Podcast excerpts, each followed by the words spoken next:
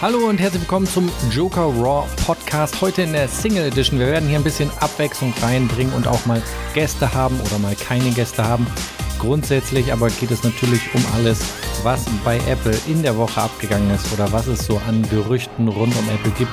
Aber ich werde natürlich auch ein bisschen über Joker, über meine Selbstständigkeit, die jetzt glaube ich im siebten Jahr inzwischen ist, berichten. Das heißt, ich lag euch ein bisschen was, was bei Joker in der Woche so abgegangen ist oder was mir aufgefallen ist weil wir auch extrem viel mit Apple direkt zu tun haben, aber natürlich auch mit Kunden, die mit ihren Apple-Produkten zu uns kommen und wo wir entsprechend supportmäßig das Ganze unterstützen. Ähm, als erstes einmal vielleicht ähm, für diesen Podcast, wir werden erstmal ein bisschen was über Joker besprechen. Da werde ich äh, so ein paar Themen äh, vorgeben, die ich auch gerne mit euch dann im Joker Hilft Forum ähm, diskutieren möchte, beziehungsweise wo ihr mir Feedback geben könnt. Wir werden dann eine kleine Abstimmung zu den verschiedenen Themen machen, die ich heute im Joker Raw Podcast mit euch ein bisschen durchgehen will. Danach schauen wir so auf die aktuellen Themen, gehen natürlich auch die Updates durch. Ja, und schauen mal, was in dieser Woche alles so passiert ist, beziehungsweise was es an Neuigkeiten rund um Apple gibt. Was ich grundsätzlich auch gerne zwischendurch immer wieder mal machen möchte, ist, dass wir einen kleinen Blick auf die Aktien werfen, beziehungsweise auch auf die Apple-Aktie, wie die sich so entwickelt, weil sicherlich auch der ein oder andere von euch in Aktien investiert. Und wenn man da zum Beispiel auf die Apple-Aktie schaut im letzten Jahr, dann gab es hier natürlich super spannende Entwicklungen, vor allen Dingen, sage ich mal, rund um den August. Da gab es einen extremen Spike ähm, bei der Apple-Aktie. Das hat, äh, glaube ich, auch der eine oder andere mitbekommen, was da teilweise auf Twitter und in den Social-Media-Kanälen los war, wo extrem viele in Apple investiert haben. Und ähm, ich auch damals gesagt habe, da muss man sehr, sehr vorsichtig sein, weil das so ein Hype war, der ähm, im August, September da war und der dann auch ja, wieder ein bisschen abgebrochen ist. Und dann ging es eigentlich kontinuierlich, sag ich mal, wenn man das Jahr nochmal so anschaut, nach oben. Jetzt flacht es wieder so ein bisschen ab, weil es hängt natürlich extrem viel auch daran, dass Apple in vielen Märkten unter Druck steht, was den Apple Store angeht, äh, den App Store angeht was Spotify und Apple Music angeht, was auch die Klage von den Fortnite-Machern angeht, die ja auch noch in der Schwebe ist und glaube ich Anfang Mai beginnt dort das Verfahren, wo teilweise glaube ich auch persönlich äh, Tim Cook am Start sein muss, um dort entsprechende Aussagen zu tätigen. Also das hat auf jeden Fall im Moment viel Einfluss auf die Aktie, die teilweise dadurch auch wieder ähm, runtergedrückt wird. Derzeit liegt sie bei 121,42 plus 1,29 Prozent. Ich denke, hier wird sich auf jeden Fall nochmal was entwickeln im März, wenn die neuen Produkte rauskommen. Es ist in der Regel meine Erfahrung zumindest nur und ich kenne mich jetzt auch nicht super damit aus, aber in den Momenten, wo Apple was vorstellt, dass äh, dann viele auf den Zug aufspringen und äh, ein paar Wochen später wieder verkaufen, da muss man ein bisschen vorsichtig sein. Aber wir werden das ähm, mal im Blick behalten. Ist auf jeden Fall ein langfristig spannendes Thema weil Apple hier natürlich zukunftsträchtige Themen immer wieder bringt. Und dann können wir eigentlich direkt zum nächsten Thema kommen und da möchte ich ein bisschen über meine Selbstständigkeit sprechen, beziehungsweise das, was mir eigentlich so in den letzten Wochen und Monaten, vielleicht sogar auch im letzten Jahr aufgefallen ist, immer wieder. Und das hat ähm, ja mit verschiedenen Situationen mit Kunden zu tun, die mit ihren Produkten zu uns kommen und wo man dann entsprechende Gespräche beispielsweise hat. Ich will mal ein Beispiel erzählen, was glaube ich eben ja vielleicht auch so ein bisschen das ganze Thema gut beleuchtet. Und zwar hat eine Kundin bei mir einen MacBook Pro 16 Zoll gekauft im letzten Jahr, Anfang letzten Jahres, also jetzt so um diese Zeit vor einem Jahr und hatte immer wieder Probleme mit dem MacBook, es gab Fehlermeldungen und so weiter. Und ähm, was ich grundsätzlich mache, ist, wenn ähm, jemand bei mir einen Mac kauft, dass ich dokumentiere, worüber wir gesprochen haben, ähm, was ich empfohlen habe und ja, was der Kunde dann letztendlich durchgeführt hat oder wofür er sich entschieden hat. Und ähm, in diesem Fall war es so, dass ähm, ich immer wieder der Kunden ähm, empfohlen habe, einen Clean Install durchzuführen, weil der Rechner übernommen wurde schon von, ich glaube, das erste System, was sie drauf hatte, war Yosemite. Und dann gab es immer wieder Upgrades auf die neueren Systeme. Und ähm, jetzt hatte sie einen komplett neuen Mac, das MacBook Pro 16 Zoll. Und wollte aber nicht so wirklich an dieses Clean Install Thema dran. Sie hat sich da so ein bisschen vorgedrückt. Zum einen vielleicht wegen der Kosten und natürlich auch dem Aufwand, den man da zum Teil hat. Das heißt, da muss man ja wirklich das System einmal, also Festplatte formatieren und dann aus dem Backup manuell die Daten übertragen, äh, teilweise ähm, Dinge wieder in die ähm, von der Library in die andere Library übertragen. Und man muss halt auch wissen, wo bekomme ich was und was wird ähm, teilweise dann ähm, vom Server runtergeladen oder was muss ich quasi in den verschiedenen Libraries auf das neue System schieben. Ja, und so hatte sich dagegen entschieden und kam aber immer wieder mit Themen rein und ich habe ähm, immer wieder darauf verwiesen, dass ich empfehlen würde, ähm, den Rechner neu aufzusetzen. Und ähm, damit ist sie dann meistens losgegangen, aber hat es dann offensichtlich nicht durchgeführt. Und jetzt kam es in die Phase, dass natürlich die Garantie ausläuft und ähm, sie hat mich entsprechend da nochmal kontaktiert und sagte, dass da Fehler sind und dass sie ähm, glaubt, dass der Rechner einen Hardware-Fehler hat, der korrigiert werden müsste. Und ähm, da ja die Garantie bald vorbei wäre, würde sie das jetzt gerne sozusagen in Auftrag geben und ähm, hat den Rechner wieder bei uns vorbeigebracht. Ich habe dann erstmal natürlich ähm, einen Software-Check gemacht und habe das Gerät komplett durchgecheckt und äh, festgestellt, dass da extrem viele Probleme sind, auch mit ganz alten Programmen, die gar nicht mehr auf dem System laufen, weil sie inzwischen schon auf Big Sur geupgradet hatte, was natürlich nicht unbedingt dazu beiträgt, dass das ähm, ja einfacher wird. Und habe danach ähm, wirklich, ich glaube, eine Woche lang Hardware-Tests durchgeführt. Das heißt Stresstests für die Grafikkarte, Main Logic Board, Speicher, Festplatte. Und am Ende des Tages beziehungsweise am Ende der Woche war kein Fehler hardwaremäßig von meiner Seite zu finden. Ich habe aber auch gesagt, wie gesagt, dass ähm, ich meine Hand dafür ins Feuer legen kann, dass ähm, ich nichts gefunden habe, aber ich natürlich nicht versprechen kann, weil Apple sicherlich auch noch eigene Tests hat, ähm, die vielleicht auf was anderes hinweisen können, wo ich jetzt in diesem Moment nicht von ausgehe, aber dass ähm, ja, ich nicht glaube, dass es ein Hardwarefehler ist, von meinem Wissen her, wie ich den Rechner durchgetestet habe. Und habe dann entsprechend die Empfehlung gegeben, nochmal diesen Clean Install zu machen. Ähm, das wurde aber immer noch nicht äh, in Erwägung gezogen. Und so forderte mich die Kundin dann auf, dass ich doch bitte das Gerät bei Apple testen lassen solle und ähm, ja sozusagen äh, mein Vertrauen, also ihr Vertrauen in meine Arbeit ja so ein bisschen übergangen wurde. Aber ich in dem Moment, also ich nehme sowas grundsätzlich nicht persönlich, weil ich habe damit kein Problem. Wenn man nochmal eine zweite Meinung einholt oder so, habe gesagt, kein Problem, können wir gerne machen. Ich kenne ja auch den einen oder anderen bei Apple und habe das Gerät dann entsprechend ähm, dort in Reparatur ge äh, gebracht bzw. überprüfen lassen. Und das Einzige, was bei dem Test rauskam, war, ähm, was zumindest dann, sage ich mal, auf dem Bogen, äh, den man dann bekommt, wenn das entsprechend von den Technikern überprüft wurde, stand Software Repair, also Software Reparatur.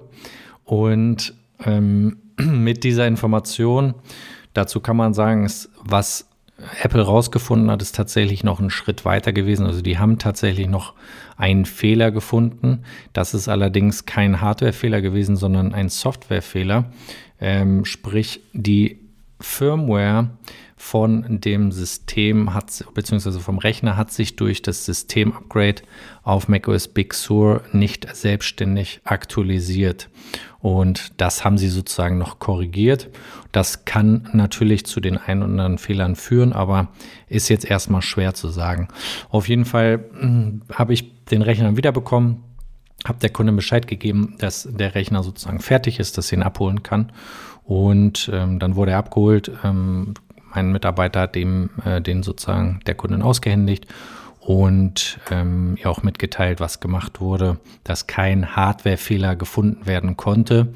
Und daraufhin bekam ich dann, ja, ich glaube, einen Tag später einen Anruf, wo mir die Kundin mitteilte, dass sie glaubt, dass es trotzdem ein Hardwarefehler ist, weil ja schon von Anfang an Probleme da waren. Und diese Probleme haben ja nicht aufgehört, diese haben sich erweitert, die sind mehr geworden. Und ähm, dementsprechend hat sie das Gefühl, dass tatsächlich etwas defekt ist. Und das ist jetzt nur ein Beispiel von Situationen, die ich sagen muss, im letzten Jahr mh, mm, ja, zugenommen haben auf jeden Fall. Und für mich als ich das so irgendwann gemerkt habe, dass es immer wieder eine Frage ist, beziehungsweise immer wieder ähm, es zu diesem Moment kommt, wo ein Kunde oder eine Kundin ihr Gefühl und ihren Glauben mir mitteilt, wie etwas ist und sich dann zu, zum Beispiel in diesem Beispiel über mein Wissen und, und mein Know-how hinwegsetzt und sagt, erstmal, was jetzt, was ich nicht negativ nehme oder so, ich glaube dir jetzt erstmal nicht, dass du alles durchgecheckt hast. Ähm, bitte lass es nochmal von Apple validieren. Und ähm, Apple überprüft das Gerät und findet auch nichts.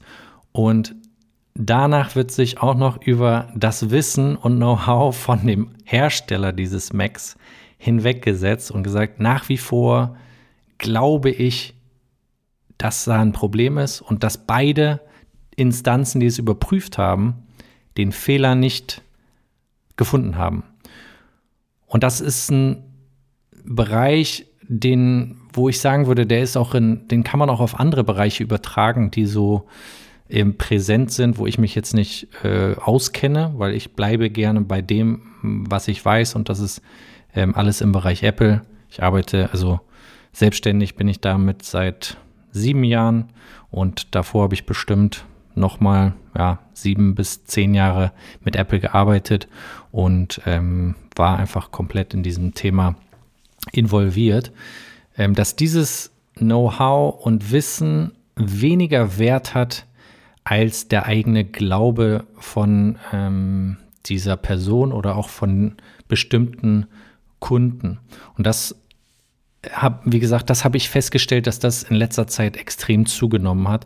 Und das finde ich sehr beängstigend, weil mit, also wenn Wissen, wenn du nicht jemandem vertrauen kannst, der in einem Bereich wirkliches Know-how hat, sondern du den, deinen eigenen Glauben, dein Gefühl ähm, höher stellst als das Wissen einer anderen Person, dann ist das, ist, sag ich mal, Willkür in dem Bereich natürlich keine Grenze gesetzt.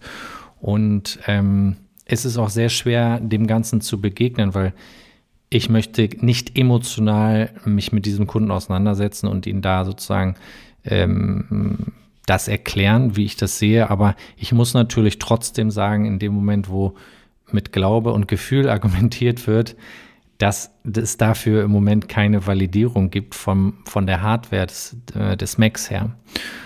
Und ja, das ist so eine kleine Story, sag ich mal, aus der Selbstständigkeit, wo ihr vielleicht ja auch gerne im Joker Forum da ein bisschen Feedback drauf geben könnt, ob ihr das vielleicht in eurem, ich weiß, dass viele auch zuhören, die auch selbstständig sind in anderen Bereichen, ähm, ob ihr auch so eine Wahrnehmung darüber habt, dass ähm, auf einmal oder ja, so im Laufe der Zeit dieses, ähm, dieses Glaubensthema beziehungsweise dieses Gefühlsthema eine höhere, ähm, einen höheren Wert bekommt als das, als das tatsächliche Fachwissen von ähm, der Person oder von, von der Firma. Das nur als kleine Story aus meiner Selbstständigkeit. Wenn ihr Bock habt, wie gesagt, werde ich im, äh, hier im Joker Raw Podcast gerne äh, zwischendurch mal wieder berichten, was es so Neues gibt, vielleicht auch ein paar andere Themen.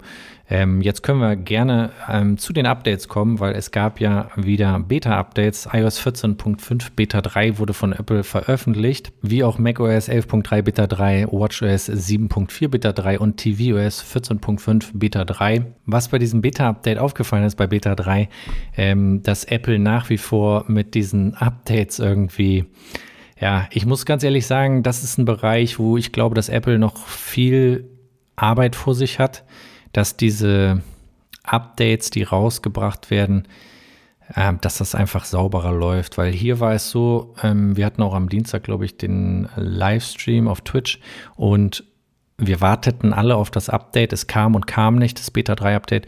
Und ähm, irgendwann war der Stream vorbei und ich dachte, okay, bringen sie es wahrscheinlich morgen raus. Nein, ähm, um, ich glaube, 22.50 Uhr tauchte dann dieses Update auf einmal im Apple Developer äh, Bereich auf, aber nur für den Mac. Da konnte man quasi das Profil runterladen, ähm, um es dann auf dem Mac, vom Mac aufs iPhone zu äh, installieren. Und kurze Zeit später war es dann auch wieder weg. Und ähm, dann irgendwann im Laufe der Nacht tauchte dann das Beta-Update over the air auf, also dass man einfach in die Einstellungen gehen konnte auf Software Update und konnte dort dann dieses Update laden. Also auch wieder eine sehr, sehr wilde Nummer, die dort ähm, gefahren wurde. Und das haben wir letztes Jahr noch viel stärker bei Apple erlebt, dass es teilweise Updates gab, die zurückgezogen wurden, die nicht kamen, die nicht funktioniert haben, die viele Fehler hatten. Und damit meine ich gar nicht Beta-Updates, sondern normale Updates, die jeder laden kann. Bei Beta-Updates ist ja klar, dass dort noch nicht alles funktioniert und ähm, viele Fehler dabei sind, ähm, weil es ja genau dafür auch da ist. Aber ich würde sagen, ein anderer äh, Hersteller, der jetzt hm, nichts mit iPhones an sich zu tun hat oder mit Smartphones, wo es aber sehr viel sauberer läuft, ist zum Beispiel Tesla. Die sind in der Update-Politik beziehungsweise in den Umsätzen der Updates sehr viel besser. Und ähm, dazu gibt es auch von Elon Musk eine sehr interessante Aussage, die ich total unterschreiben kann. Elon Musk sagt, ähm, er hält nicht viel davon, ähm, unendlich Software weiterzuentwickeln und äh, zu übernehmen von vorherigen Entwicklern, Programmierern, sondern ähm, es ist wichtig, immer mal wieder von Null anzufangen und ähm, neuen Code aufzubauen, weil der alte Code möglicherweise natürlich ähm, A veraltet ist, B der Entwickler ist gar nicht mehr im Unternehmen, ist, ähm, hat gewechselt, ähm, ist in Rente gegangen, wie auch immer. Und dementsprechend ähm, setzt er darauf, sozusagen regelmäßig auch verschiedene Codebereiche komplett wieder neu aufzubauen, weil man muss hier natürlich auch bedenken, ähm, es entwickelt sich extrem viel weiter, es kommen neue Informationen dazu. Und das, was ich bei Apple sehr oft sehe, ist, dass es in diesem Bereich viele Probleme gibt. Und ich kann mir vorstellen, dass das mit diesen Bereichen zu tun hat, dass dort alter Code ist. Das sieht man zum Teil auch in anderen Bereichen, die jetzt für die Öffentlichkeit nicht sichtbar sind, weil Apple hat ja im Hintergrund auch noch äh, Tools, womit wir quasi arbeiten können, auch was ähm, Ersatzteile etc. angeht. Und äh, da kann man tatsächlich sehen, auf was für einer Basis manche Bereiche noch liegen. Apple hat auf jeden Fall in, in diesem iOS 14.5 Paket, was jetzt gerade ja in der Beta ist, sehr viel interessante Funktionen drin. Das ist zum einen das äh, Face ID Unlock mit der Apple Watch, wenn man eine Maske aufhat. Das wird ja mit iOS 14.5 dann an den Start gehen, was auch jetzt schon ähm, weiterentwickelt wurde. Jetzt bekommt man entsprechend auch die Mitteilung auf dem iPhone, dass mit der Apple Watch beispielsweise ents äh, entsperrt wurde. Dann wird ja auch diese Transparenzfunktion für die Privatsphäre eingeführt, ähm, dass man dieses App-Tracking nutzen kann und sehen kann, ähm, ob Facebook trackt bzw. es an- und ausschalten kann. Und dann, was auch sehr, sehr interessant ist, hat Apple ähm, in der Beta 3 die Möglichkeit, dass man beispielsweise über Siri entscheiden kann, welche Musik-App die Musik abspielt das Ganze ein bisschen wieder verändert. In der Beta 2 verschwand diese Möglichkeit wieder. Jetzt ist sie wieder vorhanden. Apple hat sich aber auch dahingehend geäußert und hat gesagt, dass diese Funktion keine Vorbereitung ist, dass man in den Einstellungen beispielsweise festlegen kann, ähm, welchen Musikplayer man standardmäßig verwenden möchte. Ich bin sehr gespannt, wie das endet und wofür sie sich letztendlich entscheiden. Im Moment sieht es so aus, dass Siri eine intelligente Funktion dazu bekommt, die lernt, welche App man für welchen Content verwendet. Das heißt, wenn ihr euren Podcast immer über Spotify hört, dann merkt sich Siri das entsprechend und spielt es dann automatisch, nachdem es ein paar Mal mitbekommen hat, den Podcast über Spotify ab. Oder wenn ihr beispielsweise Tidal verwendet für Musik, dann wird entsprechend Tidal geöffnet. Und dieser Bereich ist, glaube ich, sehr interessant, weil für Mail als auch für den Browser kann man festlegen, welches Mail-Programm verwendet werden soll und welcher Browser verwendet werden soll. Bei der Musik ist Apple aber anscheinend auf einem anderen Weg, den ich auch sehr interessant finde, weil was man feststellt bei dem iPhone ist, dass die intelligenten Funktionen wirklich immer stärker werden. Also wenn ihr zum Beispiel ein Widget verwendet und ähm, dieses Widget ist Siri-Vorschläge, könnt ihr gerne mal ausprobieren. Ich habe auf jeden Fall auf meinem Startscreen einmal Siri-Vorschläge als kleines Widget. Das funktioniert wirklich sehr gut, wenn ihr morgens beispielsweise immer das Wetter checkt oder wenn ich ins Auto steige, dass dann eine entsprechende Information kommt, äh, dass ich den und den Podcast weiterhören möchte oder so etwas, wenn es mit CarPlay sich verbindet. Das sind wirklich ähm, Funktionen, die extrem hilfreich sind und die einfach lernen, wie wir uns im Laufe des Tages und an welchem Ort verhalten. Und nach einer gewissen Zeit ist das wirklich intelligent zu nennen, würde ich sagen. Und wenn man das jetzt weiterspielt, dann braucht man wahrscheinlich keine Toggles, wo man irgendwie anstellt und sagt, das muss mit dem geöffnet werden und das muss mit dem geöffnet werden, sondern das System kann intelligent erkennen, wie man arbeitet, welche Apps man benutzt und macht dann sozusagen im Hintergrund eine automatische Standardeinstellung. Und ich muss ganz ehrlich sagen, diese Richtung finde ich sehr interessant. Das muss natürlich meiner Meinung nach auch noch auf die HomePods mit Spotify beispielsweise übertragen werden. Hier ist aber auch ganz klar zu sagen, dass auch Spotify hier seine Arbeit erledigen muss. Ähm, ich denke, Spotify sollte auf jeden Fall irgendwann ähm, mal ins Auge fassen, dass sie AirPlay 2 unterstützen. Das würde uns auf jeden Fall schon mal sehr viel mehr Geschwindigkeit bringen bei der Übertragung von Musik vom iPhone auf den HomePod und Apple muss auf der anderen Seite natürlich die Möglichkeit auch geben, dass Spotify dann streamen kann auf den HomePod und dass das Streaming nicht über das iPhone immer läuft. Ein weiterer Bereich, der mich auf jeden Fall sehr überrascht hat, wie Apple hier vorgegangen ist, ist äh, in der Wo ist App, wo jetzt ein weiterer Reiter dazugekommen ist, nämlich Objekte der uns auf die AirTags vorbereitet. Apple versteckt hier gar nichts mehr. Es ist klar, dass das Ganze kommt und ähm, es gibt ja auch schon Dritthersteller, Anbieter, die dort möglicherweise ihre ähm, Objekte mit integrieren können. Ich weiß gar nicht mehr, welche Firma das war, aber es sind auf jeden Fall schon einige dabei, die dort auch ihre Objekte zum Tracking eingeben wollen. Und ja, wir haben jetzt hier einen weiteren Reiter. Wir können hier sagen, Objekte hinzufügen, müssen dafür natürlich Bluetooth aktivieren, damit das Ganze funktioniert. Und mit dem U1-Chip funktioniert es dann natürlich noch besser.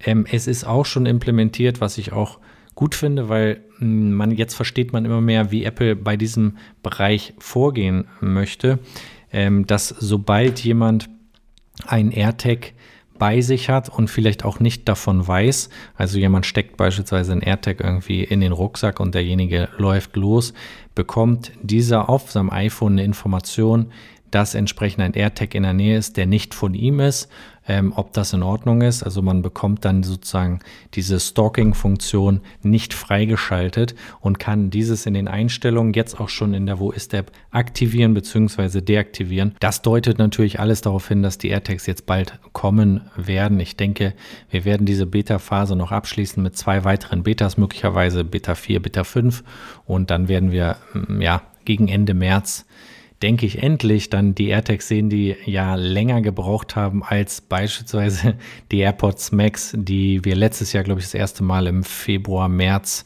in den Joker News besprochen haben, dass dort irgendwas kommen soll mit HiFi-Kopfhörern und die dann im Dezember vorgestellt wurden. Bei macOS Big Sur 11.3 Beta 3 gab es nicht allzu viele Änderungen. Ähm, zum einen wurde eine neue Garantiefunktion im Abschnitt über diesen Mac eingebracht.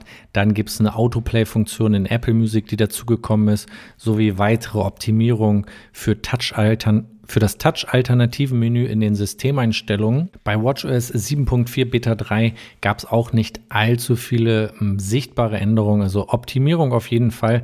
Ähm, ich teste ja dieses ähm, entsperren mit Maske eigentlich gezwungenermaßen fast jeden Tag und es funktioniert sehr schnell und jetzt auch zuverlässiger als in der Beta 2. Was mir dennoch auffällt, ist ähm, zum Beispiel, wenn man bezahlen möchte, dann funktioniert die Entsperrung nach wie vor nur mit Code, wenn man die Maske aufhat. Das ist ähm, in der Beta noch nicht freigeschaltet, dass man sozusagen auch zahlungsmäßig das Ganze äh, freischalten kann. Emojis werden jetzt auch über WatchOS 7.4 auf der Apple Watch unterstützt. Bei tvOS 14.5 Beta 3 gibt es jetzt Unterstützung für die neuesten Controller für PlayStation und äh, die Xbox. Ja, und dann können wir direkt eigentlich zu einem Thema kommen, was mich ein bisschen überrascht hat dass das jetzt schon passiert. Aber es sieht wirklich danach aus, dass Apple gut dabei ist, was die neuen Prozessoren angeht, was die neuen Macs angeht, die uns möglicherweise schon bald erreichen könnten. Denn Apple hat ähm, auch hier wieder einen großen Step gemacht und hat, ähm, hört, hört, den iMac Pro irgendwie ja, eingestellt, muss man sagen. Denn wenn man auf die Webseite geht bei Apple, um ein iMac Pro zu kaufen, was ja für mich auf jeden Fall ein iMac war, den ich in Betracht gezogen habe, sehr, sehr lange. Nicht nur wegen dem wunderschönen Space Grau, sondern ähm, auch, weil er natürlich schöne Performance hat und weil ich nach wie vor finde, dass das iMac-Design absolut zeitlos ist. Ich kann mir auch ehrlich gesagt im Moment kein besseres Design vorstellen. Das Einzige, was ich schade finde beim iMac ist, ähm, oder beim iMac Pro ist das gleiche, dass man diese dicken schwarzen Ränder hat.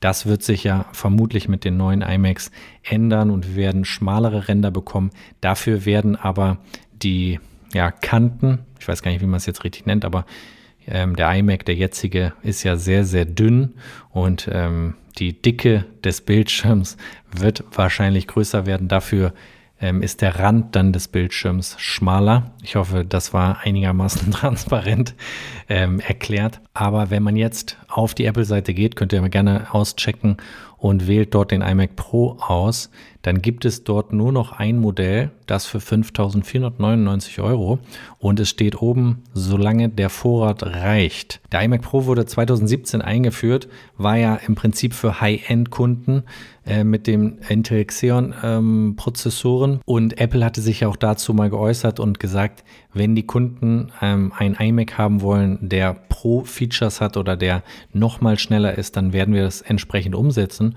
Und so offensichtlich sieht es auch aus, dass sobald es möglicherweise was Besseres, Neueres gibt, der auch ganz schnell wieder eingestellt werden kann.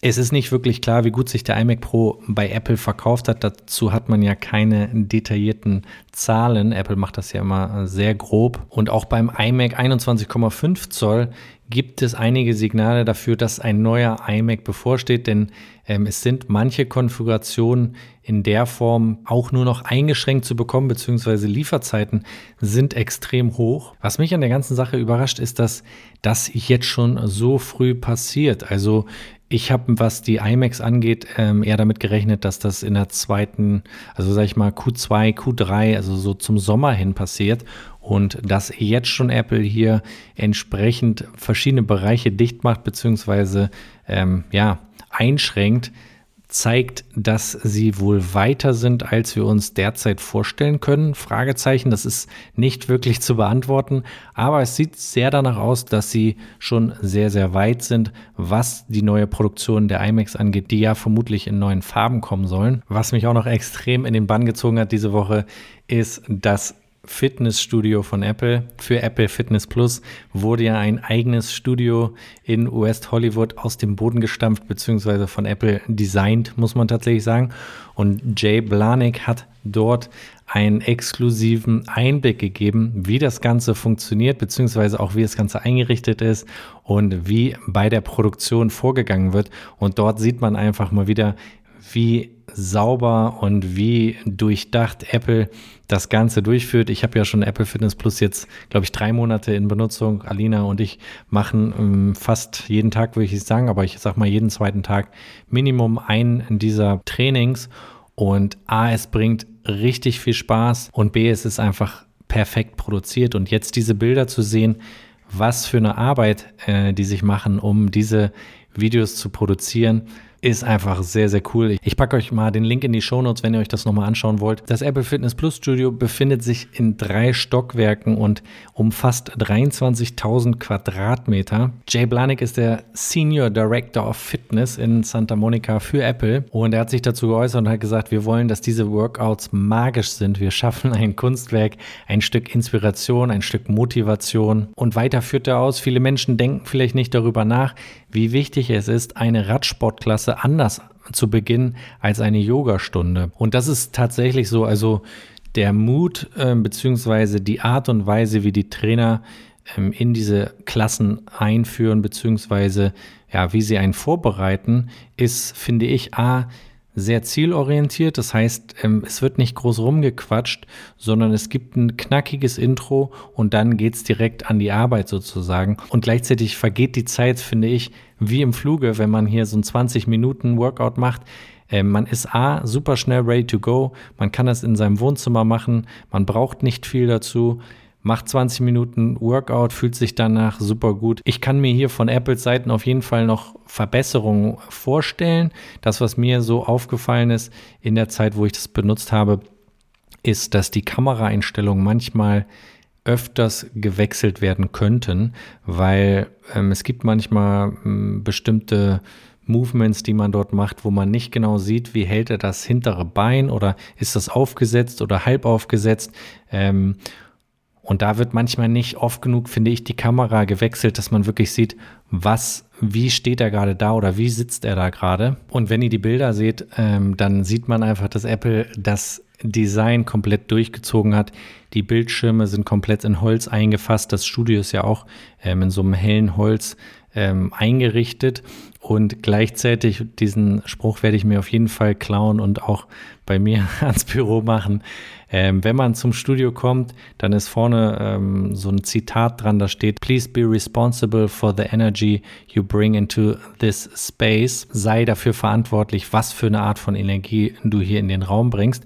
Und das wird von den Teammitgliedern, das sind ja die Trainer, äh, monatlich gewechselt und die können dann beispielsweise ein anderes Zitat an die Tür anbringen. Dann gibt es sozusagen Proberäume, wo die zusammen die Workouts erstellen. Das ist halt ein festes Trainerteam, die dann diese Trainings zusammen ausführen, ausprobieren. Dann wird nochmal geschaut, was ist das für, für eine Persönlichkeit der Trainer, was passt zu ihm, was kann er vielleicht auch an Persönlichem mit in das Training mit reinbringen. Dann wird das Ganze nochmal getestet, ausprobiert, ähm, geprobt und dann kommt es im Endeffekt zu der Aufnahmesituation, die ihr auch auf den Bildern seht, mit den Kameras, mit dem Kontrollraum, der das Ganze, das sind drei Personen, die sozusagen das Training dann mitleiten und überprüfen, das Licht steuern, die Kameras lenken. Also absolute Profinummer, kann man nicht anders sagen. Also ähm, für mich ein absoluter Traum, wenn ich so ein YouTube-Studio hätte, ähm, in der Form, das natürlich kein Fitnessstudio ist, aber vom Look her einzigartig. Auf jeden Fall sehr, sehr cool gemacht von Apple. Auf jeden Fall wollte ich mit euch ja auch noch über das iPhone 13 sprechen. Dort hat sich ja Ming Chi Ku zu geäußert. Wir hatten das ja auch schon in den Joker News, deswegen werde ich da jetzt nicht zu tief ins Detail gehen. Ähm, wer Lust hat, kann sich gerne das Video auf dem Joker-Kanal dazu anschauen, weil ich dort auch ein bisschen die Berichte von Ming Chi Ku aufgenommen habe. Was hier einfach sehr, sehr interessant ist, ist, dass A, Ming Chi Ku mh, mm, ja, sehr zuverlässig ist, was seine Informationen angeht. Er ist keiner, der ähm, übers Ziel hinausschießt, sondern wirklich nur die Informationen in der Regel mitteilt, die er in irgendeiner Weise bekommen hat. Und ähm, das zeigt natürlich zum einen in vielen Bereichen einen ernüchternden Blick, aber auf der anderen Seite muss man bedenken, er hat, sag ich mal, eine Vorhersagequote, die so bei 78 Prozent liegt, roundabout. Das heißt, ähm, 78 Prozent lag er richtig. Ähm, da bleibt ja noch ein bisschen was übrig, was uns eventuell erwarten könnte für die kommenden iPhone 13 Modelle.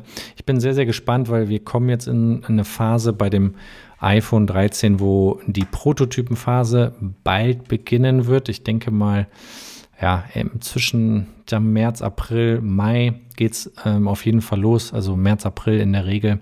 Kommt immer natürlich darauf an, wie das jetzt auch äh, wegen der Pandemie bei Apple läuft. Viele hatten sich ja letztes Jahr schon 120 Hertz beim iPhone 12 gewünscht, was nicht gekommen ist, weil Apple sich auf 5G konzentriert hat. Ich muss sagen, im Nachhinein ist es, glaube ich, die richtige Entscheidung gewesen. Ähm, allein vom Verkaufsstandpunkt, ich sage mal für den Kunden natürlich jetzt, wäre beides schöner gewesen, gar keine Frage. Aber wenn man jetzt selber ähm, selbstständig darüber nachdenkt, wie man es selber gemacht hätte, ist die Nachricht, die Message von einem reinen 5G-Produkt sehr viel stärker, als wenn man sagt, hey, 5G äh, und 120 Hertz. Ähm, viele haben mit 120 Hertz ja auch gar nicht so ein großes Thema. Ich sehe das auch immer, wenn es um ein iPad geht und ähm, die Kunden mich fragen, was soll ich für ein iPad nehmen und man ihnen erklärt, ja, das hat 120 Hertz, das, das funktioniert so und so, dass die meisten da nicht wirklich so mit beschäftigt sind. In einem anderen Bereich ist das schon was anderes, wo ich feststelle, dass die Kunden das sofort sehen. Ähm, das kann man immer sehr gut zeigen, wenn man beispielsweise ein neues MacBook Pro mit Retina-Display zeigt und dann ein altes MacBook Air oder MacBook Pro, wo noch kein Retina-Display drin war, dieses hochauflösende Display, dann merke ich sofort, dass die Kunden bereit sind, dafür mehr zu bezahlen, beziehungsweise dafür Geld auszugeben, weil sie da einen ultimativen Benefit drin sehen. Gleichzeitig ähm, ältere Kunden, die dann sagen, ja, meine Augen werden schlechter, ich brauche eine Brille. Ähm, da macht ein ja, hochauflösendes Display auf jeden Fall Sinn. Gibt es auch immer wieder dann ähm, Momente, wo, wo der Kunde nicht dran denkt, hat sich ein MacBook Pro mit Retina-Display gekauft und ähm, kauft sich dann einen sehr, sehr günstigen Monitor, der dann gerade mal HD hat, dann guckt man natürlich die ganze Zeit hin und her und ist unzufrieden und muss dann hier entsprechend auch nochmal in die Tasche greifen.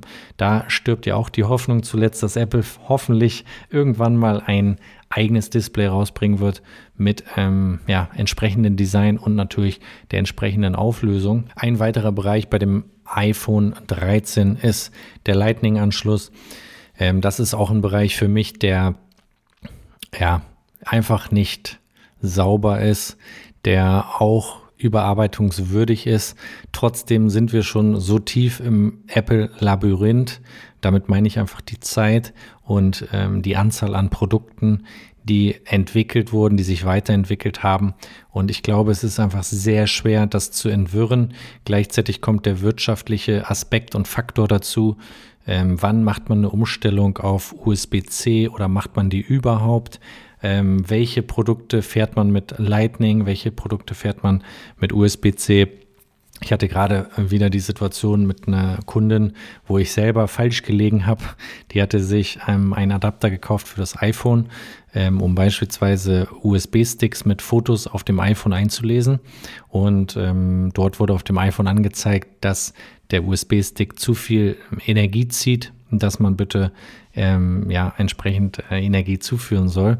Und da hat man natürlich die Möglichkeit, an diesem Adapter ähm, einen Strom anzustecken. Und der sieht natürlich sehr ähnlich dem USB-C-Anschluss und sie hat den Adapter neu gekauft und ich dachte so, ja, da muss USB-C dran, damit ähm, entsprechend Strom dazugeführt wird.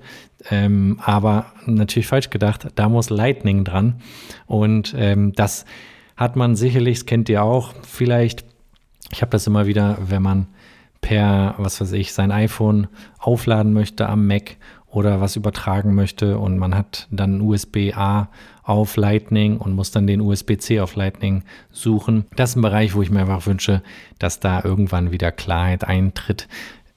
Geht ja auch ähnlich einher mit den MacBooks, die möglicherweise, das ist auch ein sehr, sehr spannender Bereich, ähm, wieder ein SD-Kartenslot bekommen, möglicherweise HDMI, vielleicht auch USB-A wieder zurückbekommen.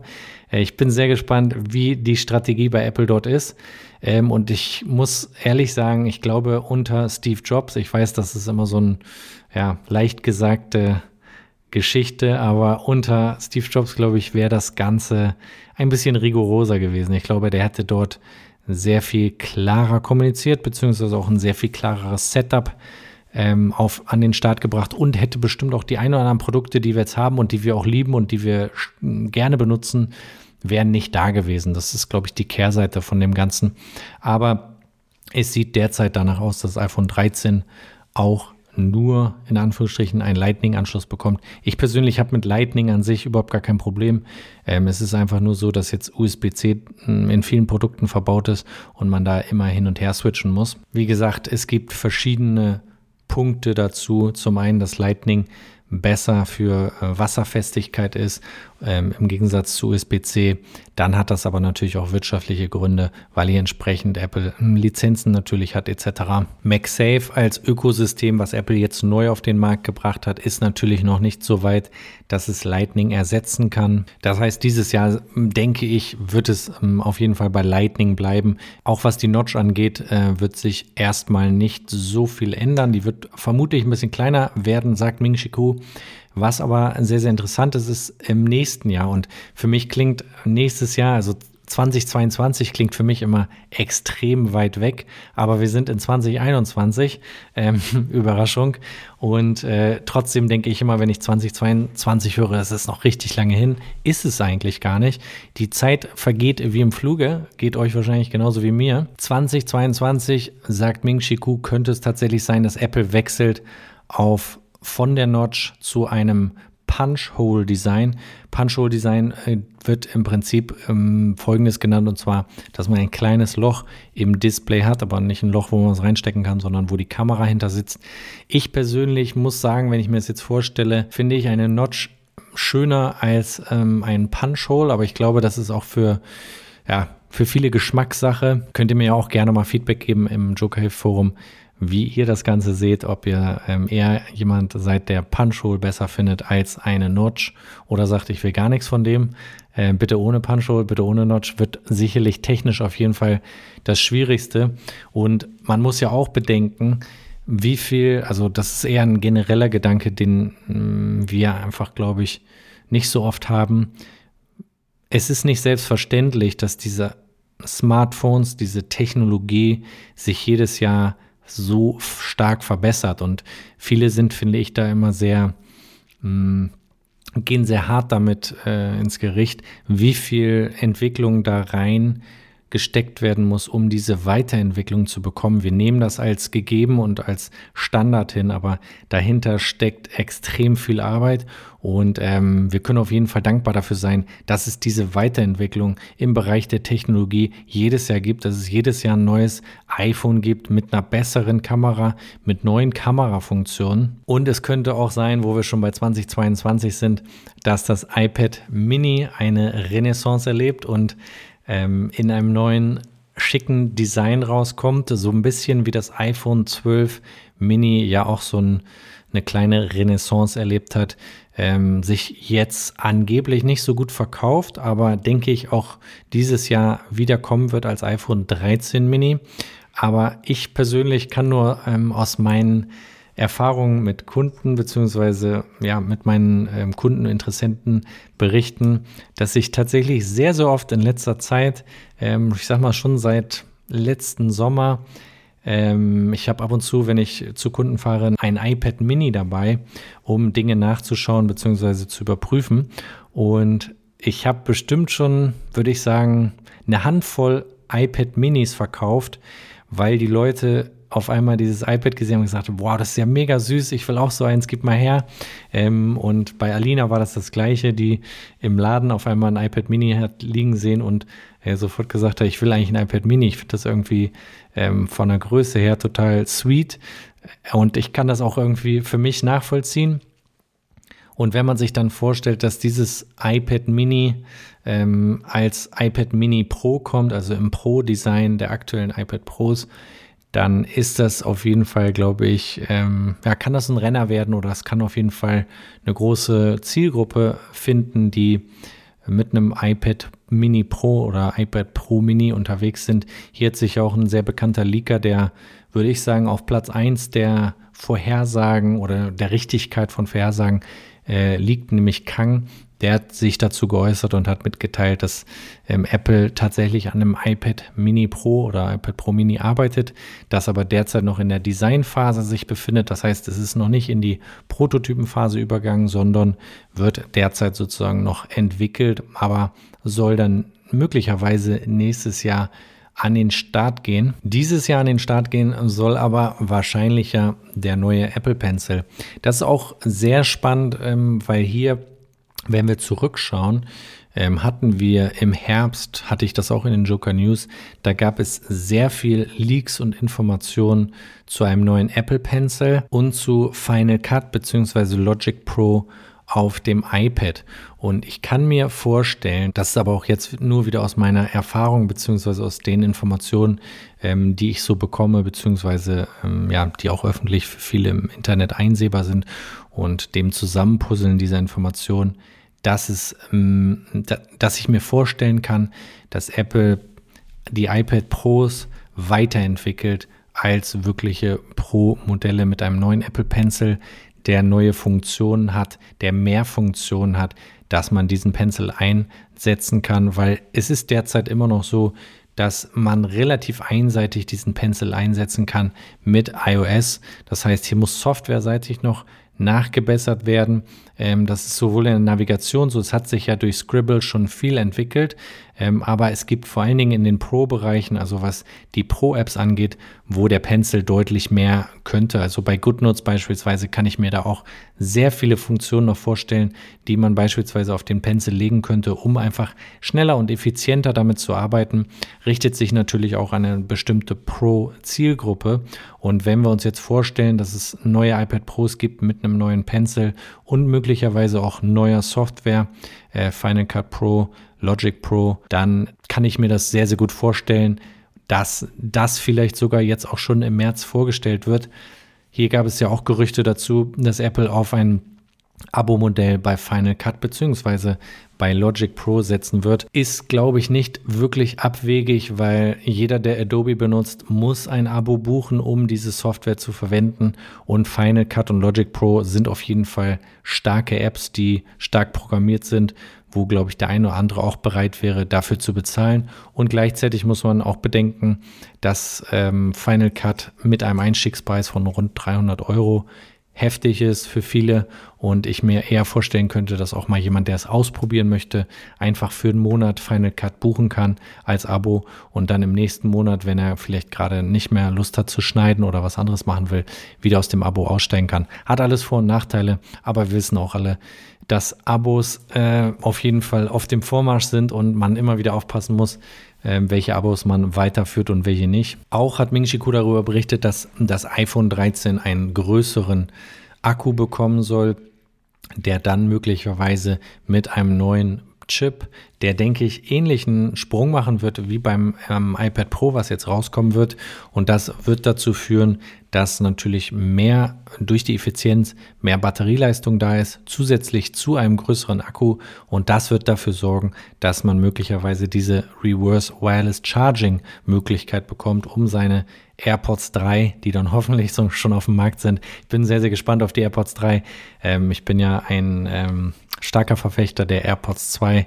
Ich benutze sie eigentlich tagtäglich für meine Telefonate, ähm, für einen Podcast unterwegs hören, wenn ich mit dem Hund gehe oder ja, einfach auch meine Umgebung trotzdem wahrzunehmen, während ich die AirPods im Ohr habe. Ich bin sehr, sehr gespannt, wie die AirPods 3 von Apple umgesetzt werden mit dem neuen Design ähm, kann ich mir auf jeden Fall vorstellen, dass das sehr, sehr schöne Einsteiger-AirPods werden. Apple TV Plus ist ja auch ein Abo-Modell, was es von Apple schon lange gibt, aber was derzeit ja noch, glaube ich, kostenlos ist. Es sollte aber ähm, zum Sommer hin, glaube ich, kostenpflichtig werden. Bin mir jetzt nicht ganz sicher.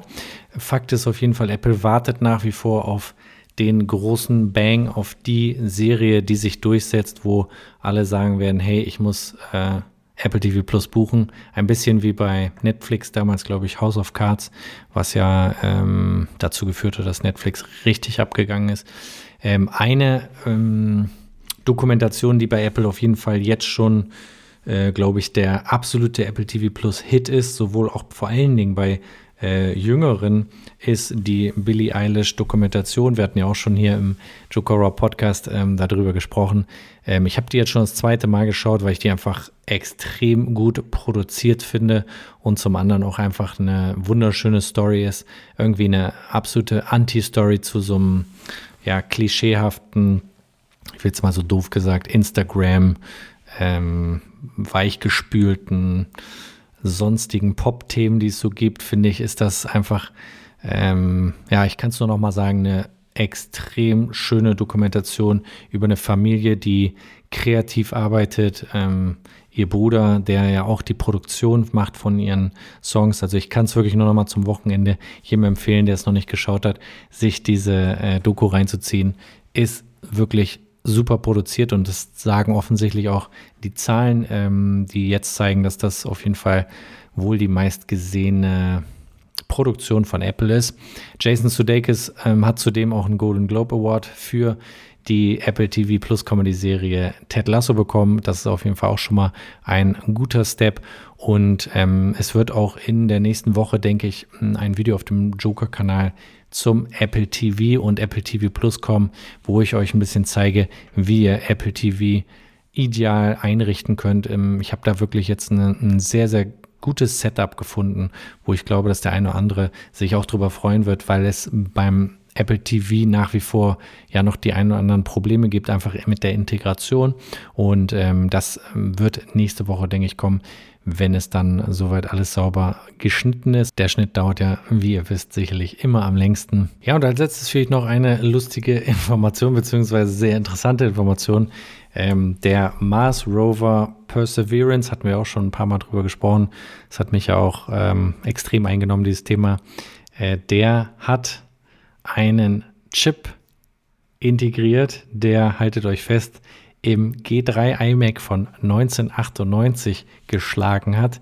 Ähm, finde ich einfach eine sehr krasse Information, dass ein G3 iMac Chip ähm, auf dem Mars unterwegs ist. Das soll es jetzt aber mit der Single Edition vom Joker Raw Podcast gewesen sein. Nächste Woche, denke ich, werden wir vielleicht mal einen Gast hier im Joker Raw Podcast begrüßen und dort über ein ganz spezielles Apple-Thema sprechen. Ich finde es eigentlich ganz schön, dass sich das mal ein bisschen auflockert, verschiedene Informationen hier reinkommen, dass ihr immer einen ganz guten Blick habt, was so bei Apple abgeht natürlich, aber auch, dass wir hier und da mal mit Experten, mit ähm, Gästen, die sich sehr, sehr gut auskennen in anderen Bereichen, über verschiedene Apple-Themen sprechen. Das soll es mit dem Einsteiger-Podcast rund um Apple gewesen sein.